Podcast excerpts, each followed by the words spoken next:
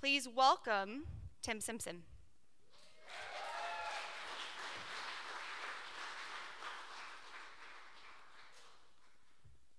Hello. Um, I uh, I've never been one of the the cool kids. Um, I struggled with popularity, and that's probably the way I uh, growing up. I struggled with popularity. Now I'm I'm great, yeah. but no, I. I struggled with popularity, and that's probably the way I would have described it, because popularity was like a thing that like happened to you. It was like a blessing from above, or you were born with it, or you know. What I knew was um, that. Sorry, I'm going to adjust this because I'm taller. The uh, I, I, knew that um, the kid across the street, Stephen Budd, best friend growing up, Stephen had it. Stephen was popular, but I wasn't. Stephen got invited to like the cool kid parties, and he was in on the cool kid, you know, jokes, and uh, he got included in the, the, the, cool kid games at recess. But I, I wasn't, and it, that seemed to be kind of like a common thing for me for just most of elementary and middle school and high school, and, and but now it's fine. and uh, this was really apparent to me in middle school because. I, like people can kids can be awfully mean to each other um, but in middle school, uh, I got teased for just about everything, right? It's like the things that you like would do to get out of teasing from one thing would be the thing you got teased for the next day, right? Um, so I got teased for being overweight, and I got teased for braces, and I got get teased for being in the honors, you know, classes. Um, but uh, and by the end of middle school, I was I was kind of I was kind of done with with that, and so uh, for I was excited for high school because high school is like, you know, they, they show it in the movies, and that's when, you know, that's when things start to like really get interesting, right? And um, so I started high school, uh, and I went to school in town. So this is going to keep everything anonymous. No, but uh, but uh, my first year of high school, uh, I was unpleasantly surprised to find out that it was very similar to middle school. Uh, in fact, most of the people I went to school with came with me. Um, and uh, it, it uh, yeah, and on top of that, you know, you're no longer the cream of the crop, the eighth grader. You're now the bottom rung of, you know, the barrel. The, you're the ninth grader, like, you know. But my freshman year, uh, so in addition to all the other nonsense that goes on, I actually got uh, physically bullied a bit. Uh, I got, I got kind of like, no, like, I didn't really get beat up, but I had altercations.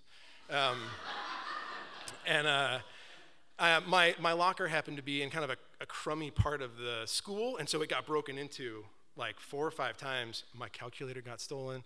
My par- by the end of my freshman year, my parents were tired of it. And so uh, they decided they were going to look at a private school for me because um, I went to a public school at this point. And at first, I was resistant to it. But kind of given everything that had been going on, I, I eventually kind of thought, you know, maybe private school is what I need. It, it, it's just a, a different place and different people, right? So I don't have to fight the same things. Yeah, little did I know, right? Because uh, I start at a private school, a small, prestigious private school in St. Louis, uh, anonymous, and and um, it was good, but it was bad because uh, you are coming into your own little bubble, right? And I uh, I was one of two people to start sophomore year. Who starts sophomore year, right? Um, and this was a K through 12 school. And so a lot of these kids had known each other for like a decade, right? And so I was part of the, you know, I was the new kid, right? And um, I played football. That was kind of in my favor. Um, but uh, I I was, I was, trying to establish myself as, as one of the cool kids. I just I wanted to be popular. I didn't want to be picked on. And um, of course, my mom uh, finds out that the other new kid, who also plays football and can drive, um, lives close to us. And so now I get to ride to school every day with the new kid. And uh, the new kid is uh, a little bit a little bit awkward, right? Not like me, just a bit awkward, or a bit more awkward. And that's maybe the way I would say it now. But like as a high schooler, you don't use the word awkward to describe your classmates. you're much meaner, right? So I would say he was, he was kind of a loser, right? And he was a bit of a nerd. I mean, I was a bit of a nerd, but he was really a nerd, right? And I, I was just trying to kind of distance myself from that. But I seemed like thwarted at every turn. I had to ride to school with the awkward kid. And, and then I started playing football, and that was great. I was starting JV, defensive nose tackle, whatever that is, right? And, um, and then halfway through the season, I break my arm, and I have to sit out the whole rest of the season. And it's like a hairline fracture. But the, the kids on the team don't understand that. They, like, they're like, you're just sitting out the whole they don't, they don't understand why I'm sitting out the whole time, and it's because the doctor said six weeks out, and that was the rest of the season. And you're trying to follow the doctor's orders, but everyone's making fun of you. And I was in the honors classes there too, and like as everyone knows, the honors classes is where you go to meet the cool kids, right? That's that's how I that's how I established my new empire. Is you know, um, and and uh, and so I I just feel kind of thwarted at every turn. Um, and one of my reprieves is German. You snicker for good reason, right? You know, like everybody's like, oh, yes, German is where I go to meet the cool kids. Well, we just had a good mix in my German class, and so I thought this is a, you know, I, it's worth making friends here.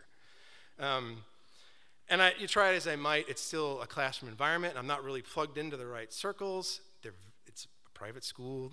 They're very clicky. Uh, it, that first year was really rough. You know, just it was hard to make friends.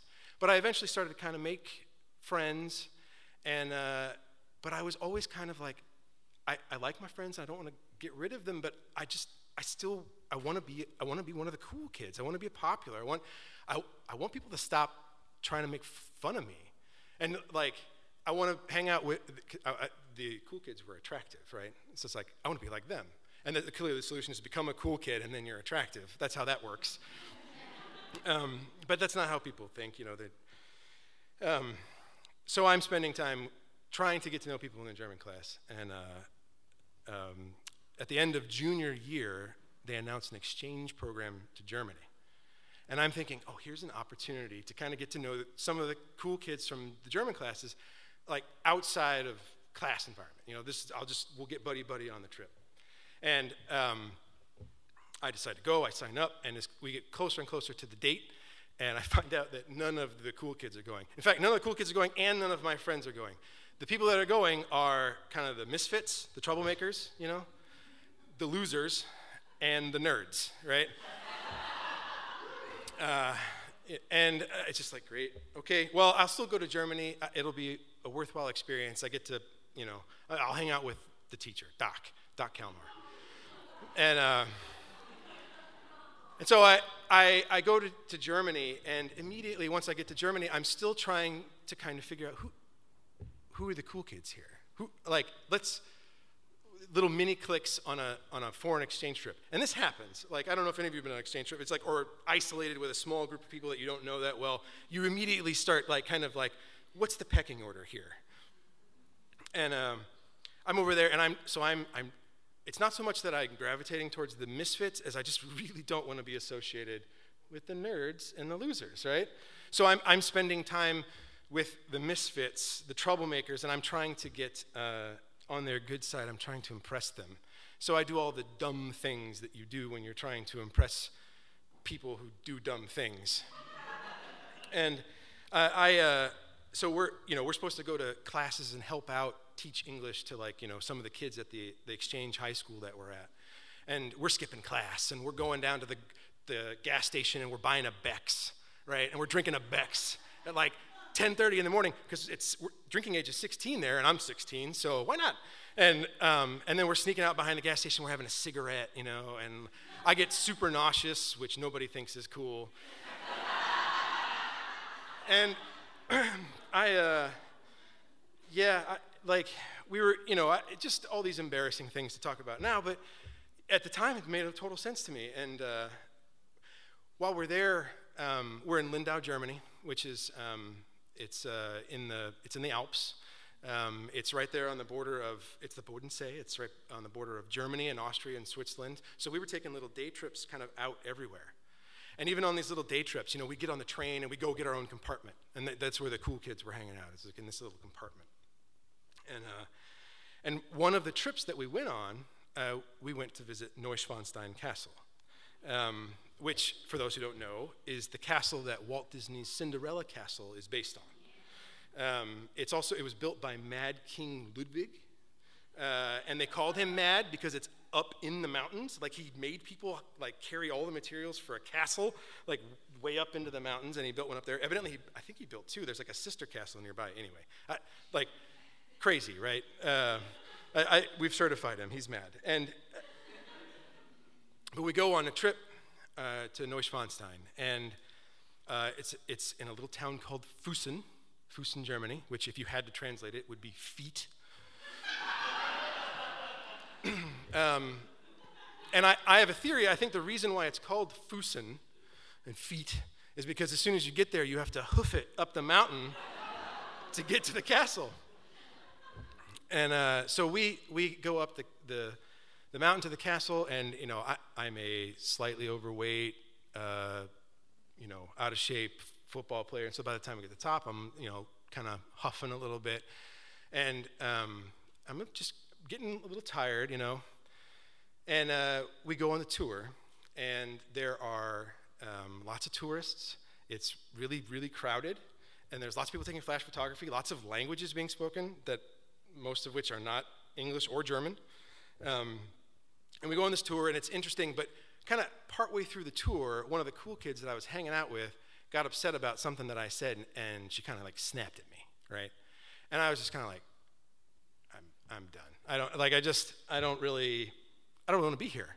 So we finished the tour, and we go outside, and I was just tired. Now, I didn't, I wouldn't have really noticed this at the time or known how to describe it, but I'm an introvert.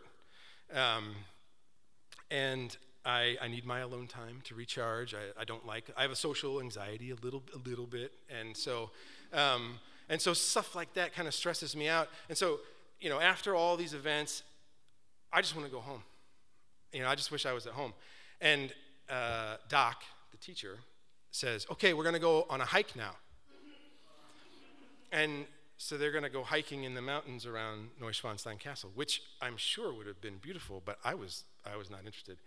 Thankfully, Doc said, if you don't want to go on the hike, just wait by the ticket booth and, and we'll, we'll meet you there.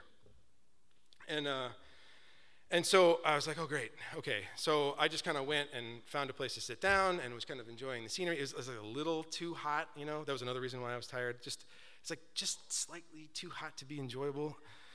But uh, the, um, before I knew it, I, I looked up, and the, the other two students who hadn't gone on the hike were two of the, well, nerds, you know? And so I'm stuck here, and it's like, oh, I, I didn't really want this. And um, I'll refer to them as uh, Mr. Nerves and Mr. Pitts, because we're just we're keeping things anonymous, right? Mr. Nerves, he's called Mr. Nerves because he got on everyone's nerves.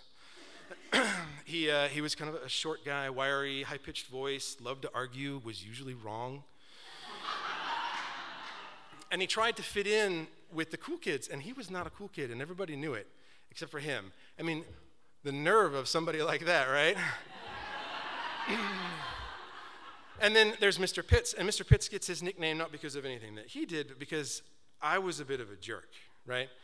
on this trip, I'm trying to fit in with the cool kids, and we were on a bus ride, and I just cracked like the most hilarious joke in the world. And Mr. Pitts had the audacity to correct me. Now, Mr. Pitts was a big guy, and he was a sweaty guy, but he was also a bit of a know it all. And so when he corrected me, I was kind of furious. And so I did uh, something that I'm still embarrassed about today. Like, I, I said, I, I turned to my newfound friend and I said, You want to see a magic trick? I pulled out my magic squirt gun and I shot his armpits and then I lifted his arm and behold, it was soaking wet. And everyone laughed at him. And, you know, after I'd kind of dropped my bomb, it was time to get off the, the school bus. And so I, I kind of dropped the bomb and then I walked away because, you know, cool guys never look back at explosions, right? and you know, it felt really good for like 10 seconds, but it didn't take very long for me to feel like, ah, that was a jerk thing to do. But I can't say that. But we were there at Neuschwanstein Castle waiting outside. Mr. Pitts uh, and Mr. Nerves and I, and they're arguing about something, and it's irritating me that they're even arguing about what they're arguing about, and I, I'm kind of getting drawn in, but not really. And, you know, 30 minutes goes by, waiting. 40 minutes goes by, waiting. 50 minutes goes by. It's kind of like, didn't he say that they'd be back in like half an hour? We got to an hour and it's like, okay, something's not right. Something, something's not right here. But he hadn't given us other instructions. And so we, uh, we decided to wait some more. Uh, we waited like an hour and a half to two hours. And then we were like, well, it doesn't seem like they're coming back. And we know we have to go to the train to get out of there. So we walk down the hill, nobody's there. We walk to the train station, nobody's there. We wait around for another little while. And uh, thankfully, Mr. Pitts had the phone number of his host family that we were staying with over there. And so after like 20 minutes of uh, three high schoolers with broken German trying to negotiate with a very patient operator on a payphone, um, we managed to get in touch with uh, our host family, and they of course know Doc's cell phone number. They call Doc's because this was back in you know 1997. Not to age myself here, but um, and so cell phones were kind of rare. So they get in touch with Doc, and Doc calls us at the payphone, and Doc is pissed. Where were you? We're like, where are we? Where are you? It's like, you didn't meet us at the ticket booth. We're like, yeah. we were standing right next to it. Yes, of course we, we were there the whole time. We never moved. And he's like, what do you mean? And it's like, the ticket booth at the top. No, the ticket booth is at the bottom. We had thought he meant the ticket booth that we were standing next to when he said, wait at the ticket booth. He thought the ticket booth at the bottom where we bought our tickets. So he was still pissed, but he, he told us how to get home because he wasn't coming back. They were already on the train, they had already gone. I've talked to other high school teachers since then, and, and they basically like, oh yeah, if I had students that just disappeared, I'd take the ones that I had with me back home first, right? yeah, I mean, what, what, you don't know where the other person are. Where are you going to go? But he told us how to get home. We took a train from Fussen to Biesenhofen. Great name. Um, name that uh, you know teenage boy can never make inappropriate associations with, right?